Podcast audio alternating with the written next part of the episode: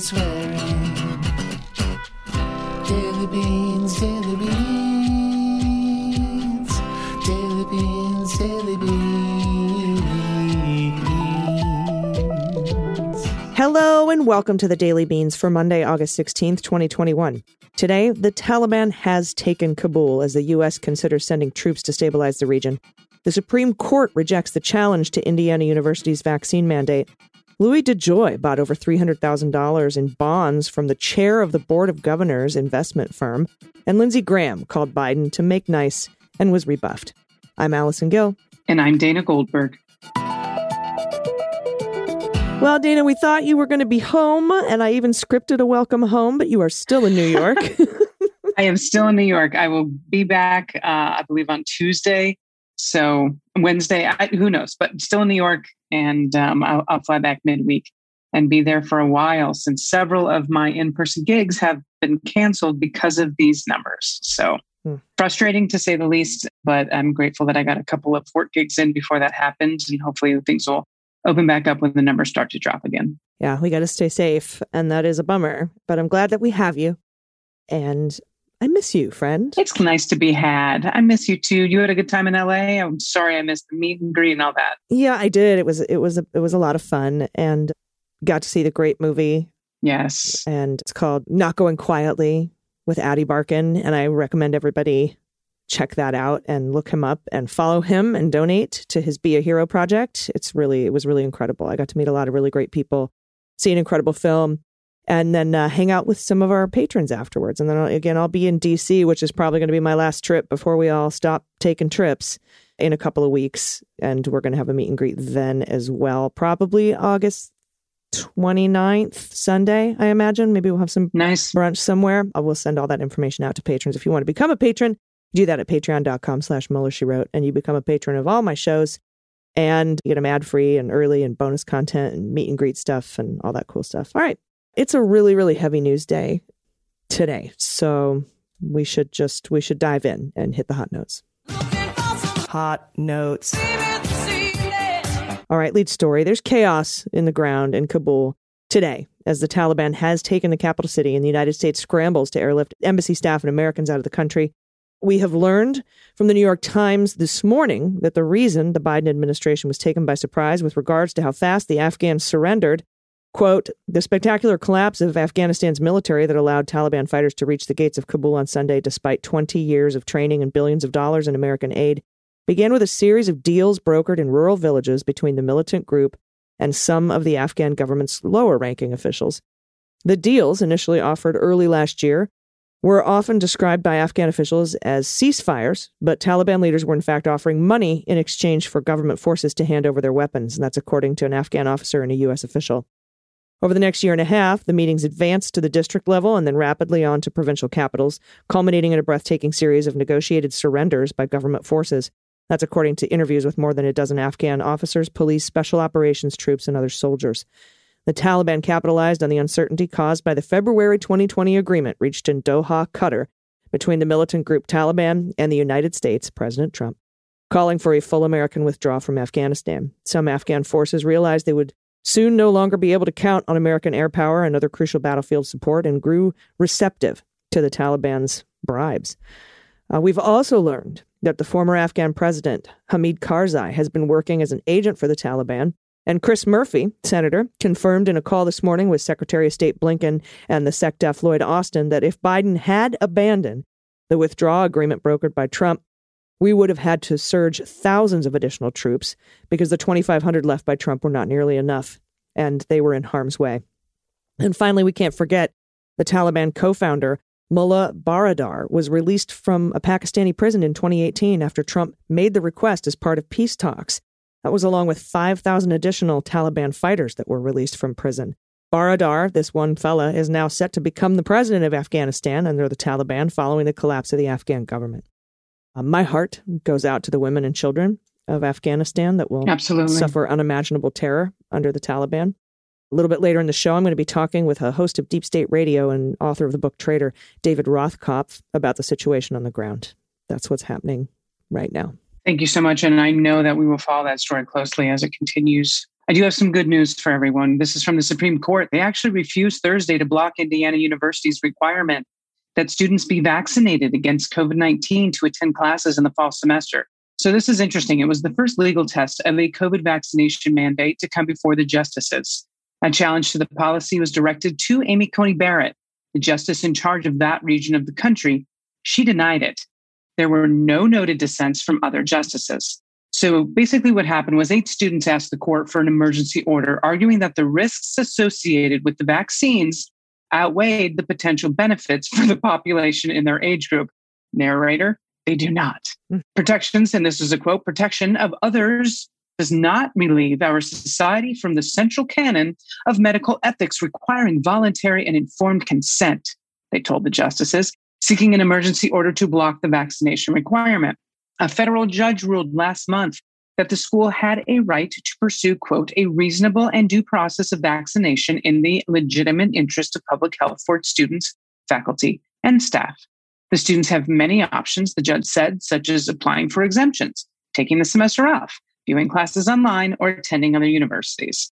So the Seventh U.S. Circuit Court of Appeals, this, this is based in Chicago, they agreed and noted that the Supreme Court ruled in 1905 that a state can require all members of the public to be vaccinated against smallpox. That's how we eradicated it, everybody.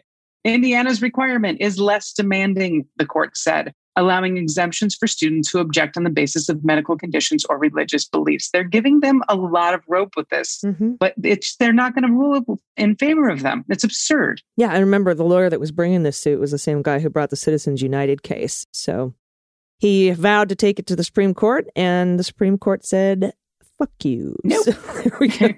go fuck yourself. Yep. Uh, and in case you've been wondering why the chair of the Postal Board of Governors, who is a Democrat, Ron Bloom, appointed by Trump, why he hasn't fired DeJoy, well, this is just out today. I have been. I have been wondering. yeah. This is just out today from the Washington Post. Postmaster General Louis DeJoy purchased up to $305,000 in bonds from an investment firm whose managing partner also chairs the U.S. Postal Service's governing board. That is the independent body responsible for evaluating DeJoy's performance. Between October and April, DeJoy purchased 11 bonds from Brookfield Asset Management, each worth between $1,000 and $15,000 or $15,000 and $50,000. That's according to DeJoy's financial disclosure paperwork. Ron Bloom, a Brookfield senior executive who manages the firm's private equity division, has served on the postal board since 2019 and was elected its chairman in February. DeJoy's financial advisor purchased the bonds on the open market. Postal Service spokesman Jeffrey Adams said, and Bloom manages a division of Brookfield separate from the one that sells public securities. Other elements of DeJoy's financial ties have drawn close examination from ethics watchdogs, including everything. First of all, De- DeJoy, DeJoy controlled companies lease four office buildings to global shipping behemoth XPO Logistics. That's DeJoy's former company. XPO pays DeJoy more than 2 million annually in rent. That's the, according to the Washington Post. Brookfield also owns more than $500,000 in shares of XPO, Brookfield, where Bloom works. That's according to its securities filings.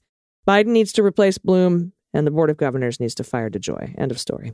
Uh, yes, should have happened a while ago. I do have some interesting news. This comes out of South Carolina. It's hard not to laugh at the story because we've seen just the complete unraveling of this man publicly. Mm. So this comes from the New York Times. Senator Lindsey Graham, bless his heart, seems to have no qualms about attacking President Joe Biden, said Hunter during had no problem, no problem during the 2020 election. But at the same time, he apparently wanted to remain friends with his former Senate colleague. We've all seen the video of him in the back of like that taxi of the car talking about what a great guy Biden is. We've all seen that. Mm-hmm. So, according to the New York Times, Graham called Biden shortly after the election to try and repair their fractured friendship. Now, allegedly telling the president elect that he only attacked Hunter to satisfy the former guy's supporters even as he called for a special prosecutor to look into the younger Biden's business dealings. I only did that for why would the fuck make that better? Yeah, I, I, I just don't. I only did that because I'm a total asshole. Seriously. And Biden was like, listen, he was reportedly not interested in patching up the relationship, telling Graham he was trying to play both sides. He was, and that source is close to the president. Days after the phone call, Times noted Biden remarked to Stephen Colbert that Graham was, quote, a personal disappointment because I was a personal friend of his. And he was. He talked about what a great guy Biden was on and on and on and on. Yeah.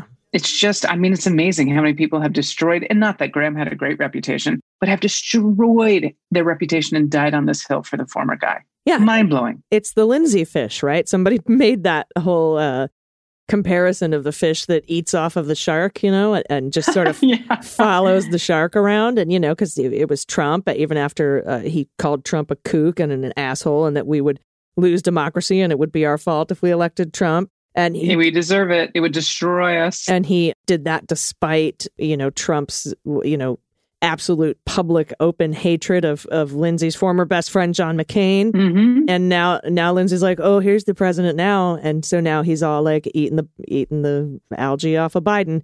Oh, he's the Lindsay fish.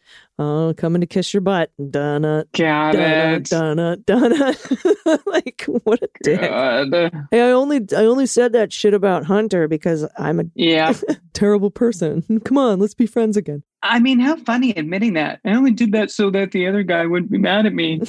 I did that because How I'm a weird. backstabbing dickhead. Spineless piece of shit. Okay. You know, All I'm, right. I'm the Lindsey fish. All right, whatever. All right, Sorry. I just wonder if the Lindsey fish is a sucker fish or a blowfish because I feel like it's debatable. let's play suck and blow. okay.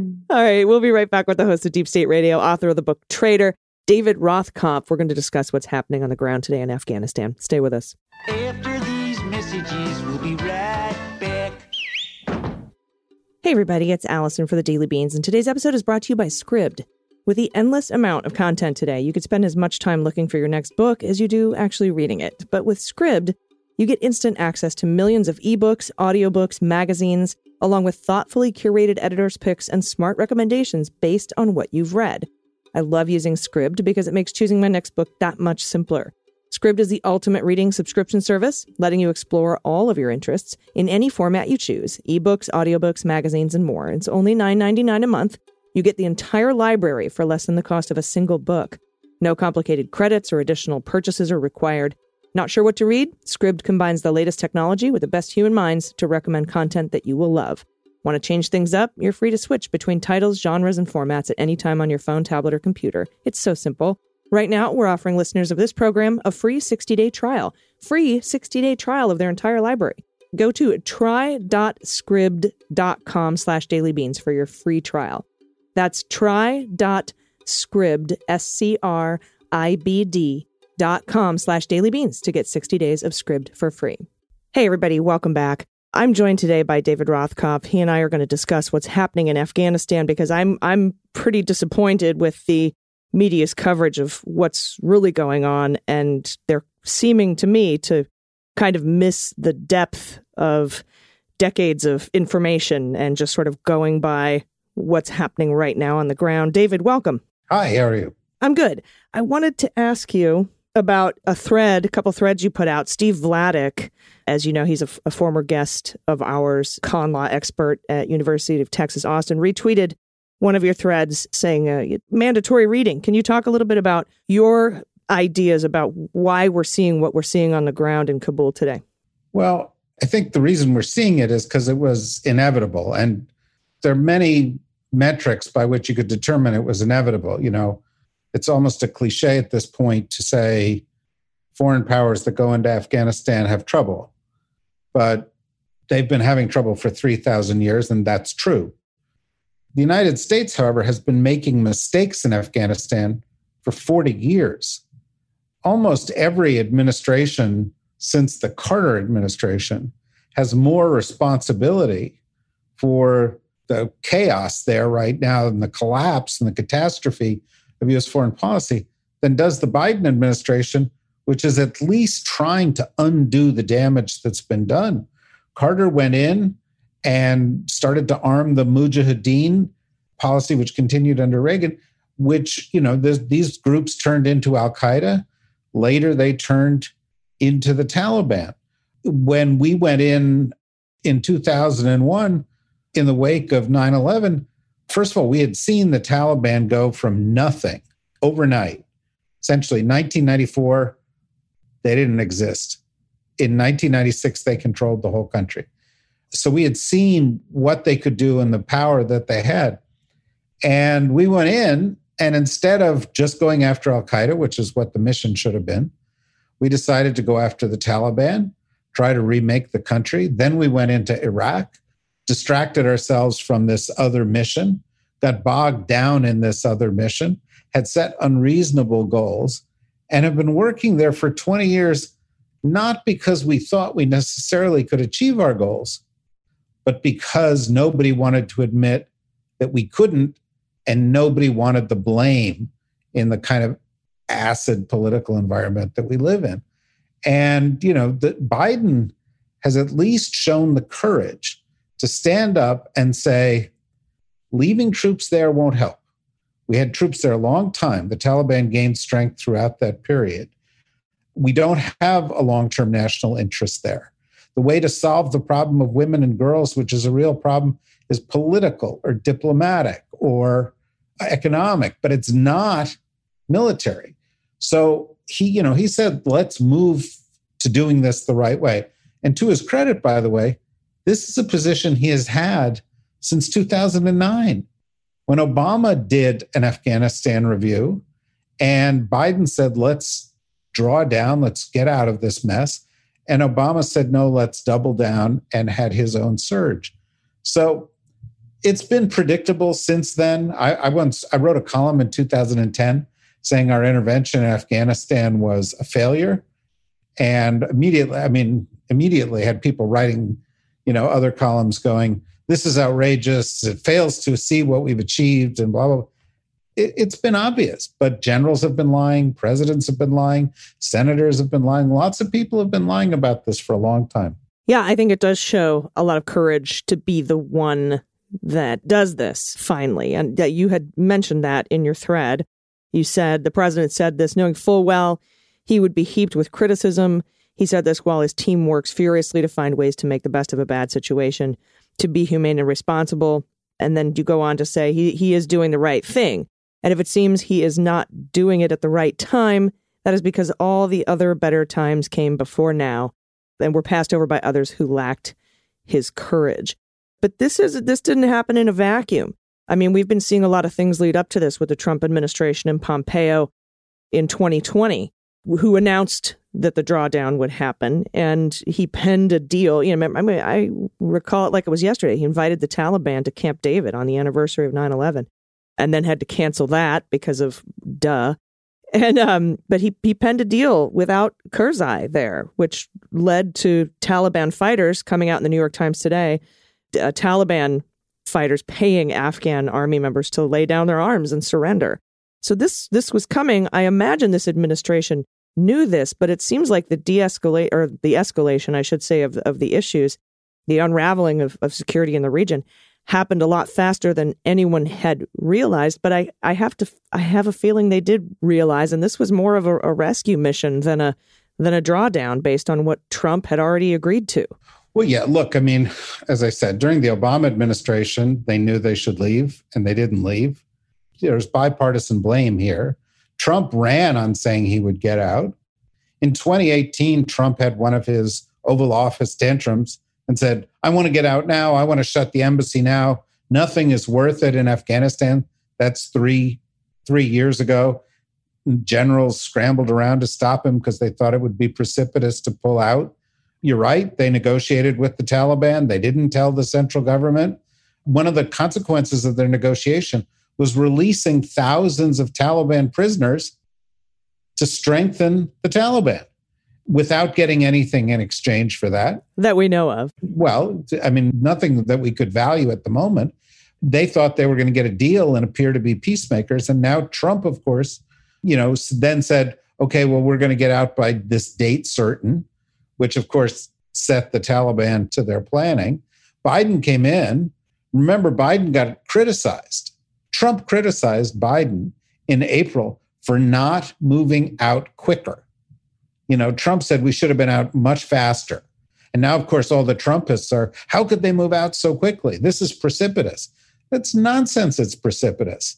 Everybody, we went into Afghanistan in 2001 in 2004, Mullah Omar said, we are beginning to reclaim the Afghanistan. The Taliban announced their counteroffensive between 2010 and 15.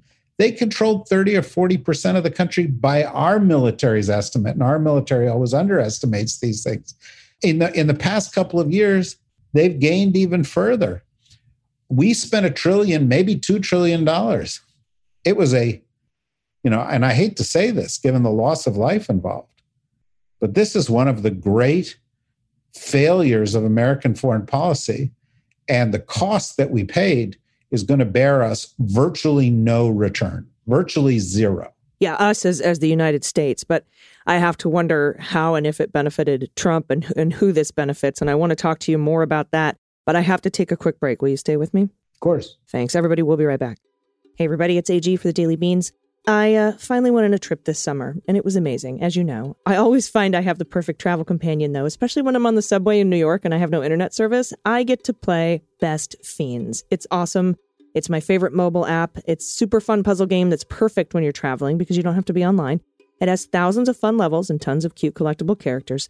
So many fiends to keep you company on the road. This summer I've played Best Fiends on the plane, on the beach, the metro, and on the subway, by the pool, while waiting online for coffee in every Uber, pretty much wherever I'm at. But it's hard to put down. That's why I love it so much. And it's calming, and the visuals are great, and it keeps your brain sharp with the strategic way that you play. They're always adding new puzzles and content, so I keep going back. I'm on level, ooh, I think 2380 or so. Uh, I have to check back. I haven't been on in about a day and a half, but I think it's around there. I've been making progress, obviously. I love Best Fiends. It's the best me time, and it's totally free to download. Best Fiends is fun. Bring it wherever your travels take you this summer. Download the five star rated puzzle game Best Fiends for free today on the Apple App Store or Google Play. That's friends without the R, Best Fiends. And today's show is also brought to you by ZipRecruiter. Forbes reports that gyms, nail salons, hotels, mom and pop shops, and more are gearing up for a surge in hiring in the near future in order to meet the increased need for these services. For me, the comedy shows, concerts, and spas are most exciting. I can't wait to get back to massage. Reopen all these businesses is creating millions of new jobs. So we also have the infrastructure plan that's going to be going through soon. So where do businesses turn to fill the roles? ZipRecruiter. Right now, you can try it for free at ziprecruiter.com slash dailybeans. When you post a job on ZipRecruiter, they send your job to over 100 top job sites, giving you access to their network of millions of job seekers. According to ZipRecruiter internal data, jobs where employers invite candidates to apply get two and a half times more candidates. And ZipRecruiter's technology is so effective that four out of five employers who post on ZipRecruiter get a quality candidate within the first day. And right now, you can try ZipRecruiter for free at our exclusive web address, ziprecruiter.com slash dailybeans. That's ziprecruiter.com slash dailybeans, all one word. Just go to ziprecruiter.com slash dailybeans. ZipRecruiter, the smartest way to hire. Everybody, welcome back. We're talking with David Rothkopf about what's going on in Kabul today and Afghanistan today. And before the break, I mentioned who, who benefits from this. We know Putin benefits. We know Erdogan benefits, Iran benefits, ISIS benefits. And, you know, at least the first two there are certainly benefactors of, of Donald John Trump. Now, of course, like you said, this goes back a, a long time. Failures to, to withdraw and withdraw safely goes back a very long time you know this this war is 19 years too long and then of course when we went into Iraq there was problems with resources to fight in Afghanistan. But we you know we have to remember Putin was paying uh, Taliban soldiers to assassinate US allied troops. The intelligence on that is is not been confirmed but there were multiple reports about it. Can we talk a little bit about who this benefits and, and how why we're seeing what we're seeing sort of it came to pass in a, in a more dangerous way than it would have been had had Trump not been involved at all? Well, you know, I mean, it, it for, first of all, before we get to who it benefits, don't forget that Trump at, at one point uh, said in the Oval Office, "Why don't we just hand everything over to Blackwater?" Yeah, you it's know? all about Erik Prince, right? Everyone's like, "Well, why? What's the thing?" Well, Erik Prince, duh. Right, it was Erik Prince. It's Betsy DeVos's brother you know, and he sort of wanted to hand it off so that they would make billions of dollars off of this thing. You know, when you look at who benefits, certainly not the Afghan people, certainly not the United States. Um, I think the Iranians are a little uncomfortable with this, as as you might imagine. The Russians may or may not benefit. Uh, uh, um, the ones who benefit the most are, are the Pakistanis, the the extremists in Pakistani ISI and so forth, who supported this all along. Uh, but even you know they have a problem, and the problem is Islamic extremism frightens the real power in the neighborhood, and that's the Chinese. China is the biggest benefactor of Pakistan. Pakistan, you know, the biggest Chinese embassy in the world is in Pakistan. Uh, China shares a border with Afghanistan. Uh, the Chinese have started to pick up conversations with the Taliban because they don't want this to go south. Because obviously, if you have extremism in Afghanistan and Pakistan, that could impact their situation in Xinjiang with the Uyghurs and so forth. And so, you know, I think you're going to see a more active role for the Chinese because they can't afford this to go the, the, the way that it's gone. But, you know, I, I, the other side of what you're saying is, you know, there are a bunch of, you know, sort of pundits, smartass types who are like, well, we should just stay there. you know, and, you know, ignoring the fact that 20 years of being there with a lot more troops didn't help that things were deteriorating when we had this number of troops there, that there was no clear mission for those troops, that it does put them at risk and that it has a high cost. But the other thing is, we don't have a national interest there. You know, I mean, we, we went in there to get Osama bin Laden. He was gotten in 2011. For 10 years, we have been there without an active national interest, which is just, you know, contrary to how anybody conducts their foreign policy. Well, but like you said, nobody wanted to, to back out because this was inevitably what would happen. No, no, this was really, it was like you took a trillion dollars, you piled it up, and you put it behind you because the whole purpose of it was to cover your ass. Mm-hmm. And and and we know, you know, I'm just talking about a little more specifically about Trump here. He's he's got this pattern of doing seemingly right things for the wrong reason. He pulled the troops out of Syria. We abandoned our Kurdish allies there, much to the glee of, of Vladimir Putin. We same with Germany. He tried to do that. Biden put that on hold. But I can't help but think if Biden decided because today, for example, let me see here. There's a, a tweet from uh, Chris Murphy, who was on a call with Secretary Blinken and the Secretary of Defense this morning, and says he confirmed that had Biden decided to abandon the agreement negotiated by Trump, the U.S. would have had to surge thousands of additional troops into Afghanistan because the 2,500 Trump had left would not nearly be enough. So the two choices here are ramp it up, continue our occupation there pretty much forever, or leave. And and so I, I can't help but think what people would be saying if Biden took the other choice and sent another few thousand uh, troops over there and kept the war going when he promised and that, that he would withdraw not a serious discussion going on in the United States. I just exchanged, speaking of tweets, uh, some tweets with uh, Tom Nichols about this, and that there was a point that he brings up. You, you can't have a serious discussion because the other side is going to oppose you no matter what. Mm-hmm. You know, they're, they're Republicans who are immediately going, well, this is Benghazi, and, and we need to have investigations. And it's like, first of all, George W. Bush is the person who got us there and made the biggest mistakes possible. Donald Trump wanted this to happen sooner and worse. You know, it, and so, you know, on a partisan basis, it's a hard argument to make.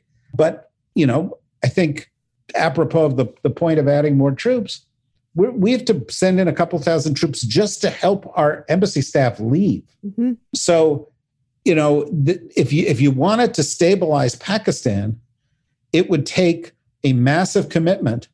And 77 or 75% of the American people don't want us to be there mm-hmm. at all. They want us out. And Biden, Biden was reflecting it. And you know, I gotta say, that's that's you know, the courage to me is doing the right thing when you know you're gonna get the crap beat out of you. Yeah, yeah. So sometimes to to win you have to lose. Doing the right thing means sometimes you lose and as Ted Lasso always says, doing the right thing is never the wrong thing. Very big messages in recent episodes, too. And I have to, you know, keep in mind, and we, we should all keep in mind as we watch this unfold, that those were the only two choices that we had. And a surge by Biden putting more troops in harm's way for what? And then, like you said, people say, well, to save the women and girls. Is Af- Afghanistan the only place in the world where women and girls are treated poorly or LGBTQ plus folks are, are, are treated poorly. Why here? Why is this so important? And I'm not saying they aren't, but but is the U.S. military the right tool to use to help women and girls? Isn't it multilateral institutions? Isn't it political pressure? Isn't it diplomacy? Isn't it economic? It's not sending in the troops. Otherwise, there would be US troops in Riyadh, Saudi Arabia, helping those women who have their rights ridiculously constrained, offensively constrained, and taking them away from them. Yeah, we would we would have troops in a lot of places and putting putting them in harm's way. And so, you know, it's kind of a pick your battles thing, but also like you said, this this was an inevitable ending if it were to end. That's right. And the fact of the matter is that the United States has a lot of enormous priorities right now. And, you know, there's a lot of debate about whether we should spend, you know, another trillion dollars on our kids, uh, our families, women in America, schools, infrastructure, and so forth. We've spent $2 trillion in Afghanistan and got nothing out of it. Nothing. And the people who say stay seem to be willing to spend an unlimited amount of money to avoid embarrassment in Afghanistan without achieving anything to help the country, but are not willing to spend that money to improve schools in the US, to improve healthcare in the US, to make the United States actually more secure against the threats of tomorrow, cyber, pandemics, global warming, et cetera. So, you know, it we are really living in, in a crazy moment. And Joe Biden is right now getting widely condemned for an act of sanity. Yep, that's true. And and I appreciate you talking to me about this today because I, I just want to get that message out. And I encourage everybody to listen to David Rothkopf on Deep State Radio, read his book called Traitor. And he's also a contributing columnist to the Daily Beast. David Rothkopf, thank you so much for your time today. Thanks a lot, Allison. Everybody, we'll be right back with the good news.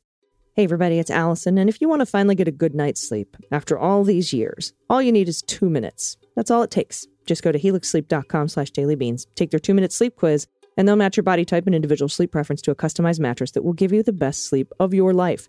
I used to toss and turn all night, wake up exhausted and sore, but I've had my Helix mattress for almost two years now. I absolutely love it. It's like sleeping on a cloud. I wake up feeling rested and refreshed. And with Helix, you get a mattress that's customized to be perfect for the way you sleep. They have soft, medium, and firm mattresses. They have mattresses great for cooling you down if you sleep hot. They have mattresses great for spinal alignment to prevent morning aches and pains, and they even have a Helix Plus mattress for beautiful plus size sleepers. As you know by now, I took the quiz and I was matched with a Helix Midnight because I like a medium firm bed and I sleep on my side, so it's perfect for me. Plus, the delivery and setup was fast and easy. They have over 12,000 five star reviews at Helix, and they were awarded number one best overall mattress pick of 2020 by both GQ and Wired Magazine. Helix has been recommended by multiple leading chiropractors too, and doctors of sleep medicine to that's a go-to solution for improving your sleep. They have a 10-year warranty and you get to try it out for 100 sleeps risk-free. They even have financing options and flexible payment plans available, so a great night's sleep is never far away. And Helix is offering up to $200 off all mattress orders and two free pillows for our listeners at helixsleep.com slash dailybeans. So if you're sleeping on that treason pillow, you know, the My Pillow Guys pillows, you can do this now. You get $200 off all mattress orders, up to $200 off, and two free pillows for listeners at helixsleep.com slash dailybeans. And let's take the amazingness of custom furniture for your bed in your bedroom and we take it into the living room. Daily Beans is sponsored by Allform. They craft premium, customizable sofas and chairs delivered to your doorstep. Allform's furniture is beautiful, high quality, and crafted to fit your personal style. Sofas and chairs are custom made to your specs, as well as delivered fast and free of charge. You can customize your own luxury furniture with premium materials, but at a fraction of the cost of regular stores. You pick the sofa color, the shape, the fabric, the configuration, and the fabric, by the way, is spill, stain, and scratch resistant, which is great for pod pets. As you know, I picked a three seater sofa in whiskey colored leather with a walnut leg finish and a chaise lounge on the end. It's so comfy. I absolutely love it. And Allform delivers fast. It takes just three to seven days to arrive in the mail, and you can assemble it yourself in a few minutes without tools. They have beautiful armchairs and love seats all the way up to eight seat sectionals, so you can always start small and buy more seats later if your house or your family grows. And best of all, you get 100 days to decide if you want to keep it. That's more than three months. And if you do not love it, they will pick it up for free, no hassle, and give you a full refund, all your money back. They also have a forever warranty, literally forever. So to find your perfect sofa, check out allform.com slash dailybeans. And Allform is offering 20% off all orders for you by going to allform.com slash dailybeans. All right, everybody, welcome back. It's time for the good news. Well, we'll float on. Good news is on the way.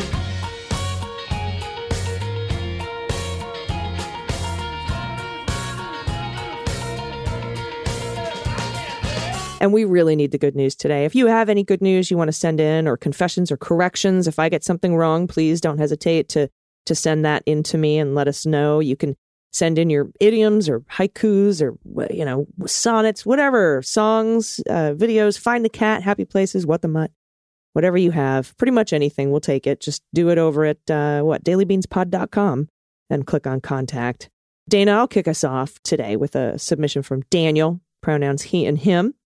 Ladies, thank you from the bottom of my heart for work. For what the mutt, I have two tiny girls, Tofu and Nacho. That's awesome. They are rescues from Puerto Rico. We think they're about four, oh my God, but their heritage is shrouded in mystery. We'd love to hear your guesses at their provenance. Nacho is the fluffer of the pair. She is a food motivated, energetic young lady, much like me. Her adoptive oh God. sister, Tofu, is the cuddly princess. Please see attached. Oh my oh my God. I feel like the one on the left is like a Westie Chihuahua Terrier mix. Uh huh. Yeah. And the one and on I the right also has. feel like the one on the right, the ears are just different. They're floppier. So, I feel like there's pug in there because look at that long, flat tongue. oh my goodness, they're just so cute. Yeah, there's definitely Terrier Westie in there on the on the oh the Oh, here's another. Lhasa Oh Apso. my, Oh my Maltese? goodness. so cute. Tofu is Oh, just God. Okay. they're really both of them are. Oh my God, a, that's definitely a Westie mix. That's like a Yeah. tiny Westie Terrier, Yep. Yep. I would say. Yeah. So so cute. And I I feel like there's Lhasa Apso and Pug in the other one with Maltese or we- I, the, you know what they are? They're adorable. That's what they are. They are adorable. Thank you so much for that submission. I got a couple two short ones. I'll just snag these. First one's from Lucy, pronoun she, her. This is a correction. Hello, you awesome people. Now, for unexplained reasons, Bexar, which I know is not how it's said, but it's how it's spelled. So I'm going to do this for the correction. Bexar County, Texas is pronounced Bayer, like the aspirin. San Antonio is a wonderful city, beautiful, friendly, rich in culture. Keep up the great work. That's it. Nice, Mhm. sweet correction. Thank you, Lucy. Mhm. And very short one. This is from David, pronouncing him. Smoky sun and marigolds. This is the Oregon coast. So far, though, today we have a good breeze of the ocean and the air is good. Love your various podcasts. It Mhm. smoky sun and marigolds. That is in a reflection in this pond. It's so that the fires. Beautiful. Yeah. But uh, good, good breeze off the ocean air. Uh, the fires. What are we? I know there's just so much. there is. Okay. All right. I can think about that. On to the next. Lizzie, pronoun she and her. Thanks for being so rad. I have shit kids say. I have a shit kids say. when my eldest was about three, his dad's grandparents really loved to buy tacky shit out of catalogs and have it sent to us. it was sweet, but sometimes the things showed up out of the blue were a lot. One time, for that husband's birthday, they sent this enormous gaudy clock, which just cracked me up. Like, I had to sit on the floor and wipe my eyes. I was laughing so hard. As you can imagine, this caused my son to become really fascinated with it, and he insisted we hang this giant thing on our tiny apartment wall. A few days later, our friend came over, and as soon as she walked in the door, our darling toddler Oh, dear. wanted to tell her about it.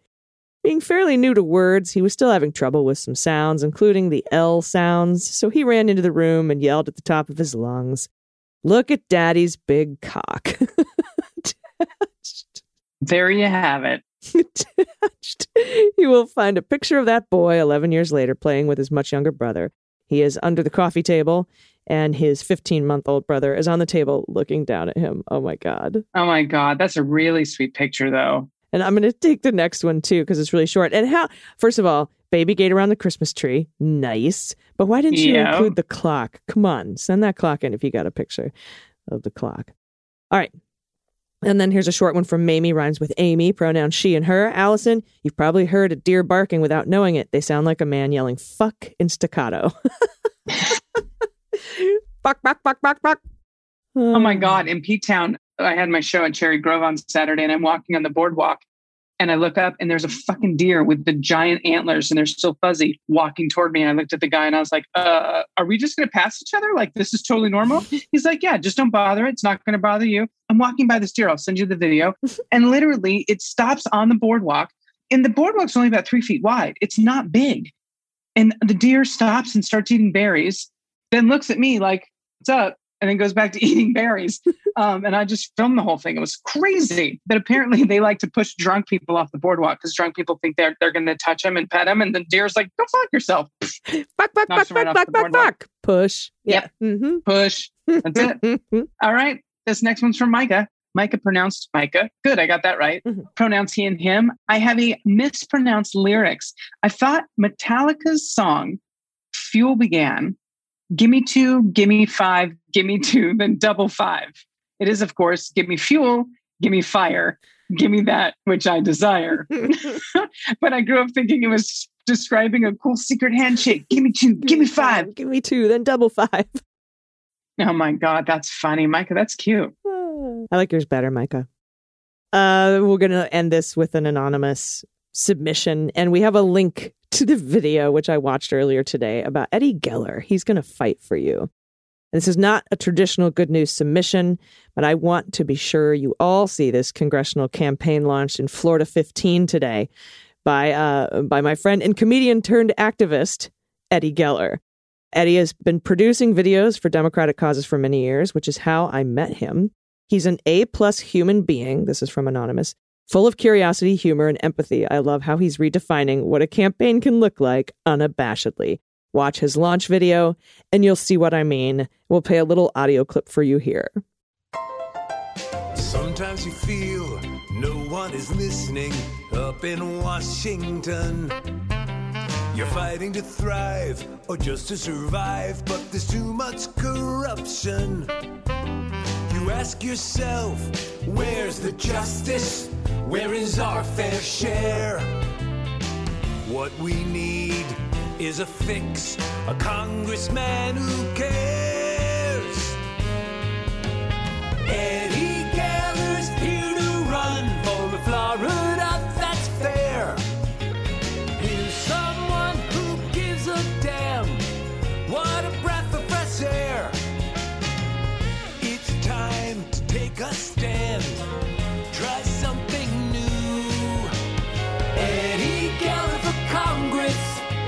A guy who's gonna fight for you. Please chip in a buck or two. All right, so funny. Seriously, I love it. I, if I ever ran for public office, if we either of us did, we'd have to put something together that was funny, catching. Like it's awesome. Yeah, and you can tell he's a comedian, former turned Yeah. activist. It's like I'm watching this. Like, is this because you know somebody just sent it to me, and I'm watching, and I'm like, is this is this parody? No, this dude's fucking running for Congress. Awesome.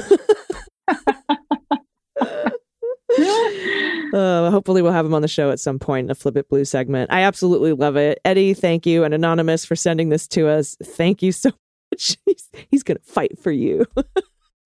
Oh my god.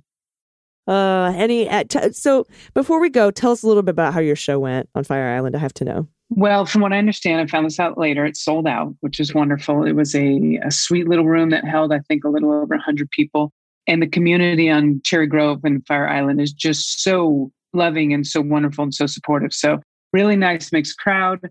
I did the 75 minutes. It was hot as hell on stage, but it was just, you know, you get back up there and you hear that laughter and you make people laugh, and we all need it right now. So, it was a very generous, loving audience, a nice standing ovation and some flowers. And we hold on to every moment now because we don't know, like I told you, when things are going to shut down again and these moments are going to end for us. And I don't think people understand that a lot of the shutdowns won't happen nationally again. People are going to go to work, you know, they're going to have COVID restrictions in place. But for those of us that perform live, you know, and some asshole on Twitter was like, "Oh, don't be be scared or be broke," and I'm like, "Dude, this isn't about me being scared. Like, I'm vaccinated. These big places, these galas, they're the ones canceling for the, the safety of the community. So we as performers don't have a choice in the matter. Yeah. So please, if you can, can just continue to support your live performing artists, those of us that have to gig to make money. We're going to get floored by this variant, and hopefully, people get vaccinated. The numbers go down, or they're just going to keep changing. So, God, I just wish we could somehow reach the other side. I really do. I just hope that there's enough that you know their hesitancy will lean toward getting it eventually. That's my only hope. Well, we had almost another million people get vaccinated today. We are setting vaccination records again. Good. At least, uh, you know, aside from the first round of people who wanted to get vaccinated. Sure. So that's that's moving in the right direction. We just need to mask up and be careful and Yeah. and push your push your local businesses to require vaccines and negative tests. I know I'm doing that where I live because it's not been mandated yet for a lot of stuff. It has for healthcare workers Yep. and teachers and stuff, but you know, your bars and restaurants and gyms and stuff like that say I I I really would feel better coming here if you required vaccines. They can and they're able. And so give them the feedback. And there's enough of us. hmm Yep, there's enough of us. I went to a restaurant in New York and they asked for my vaccine card. And they said, Can I see your vaccine card? I said, Oh, yes, you can. hmm Yeah. It just felt nicer. And we still ate outside in a pod. You know, we had our own little barrier and stuff. But yeah, Same for me in New York City. Everyone everyone wanted to see my vaccine card. When I went to the comedy store in LA, I, I just walked in because I always just walk in and somebody came and tapped me on the shoulder and asked me to see my vaccine card. We need to start pushing for that because it's the 100%. it's the people who are who are refusing to get vaccinated that can that should stay home. The rest of us should be able to go out and do stuff. 100%. All right. Well, thank you so much. And David Satz was at your show. He wanted to say how wonderful it was. Uh, He's a patron of ours, and and uh, he just wanted to pass that message along. And um, I, Thank you.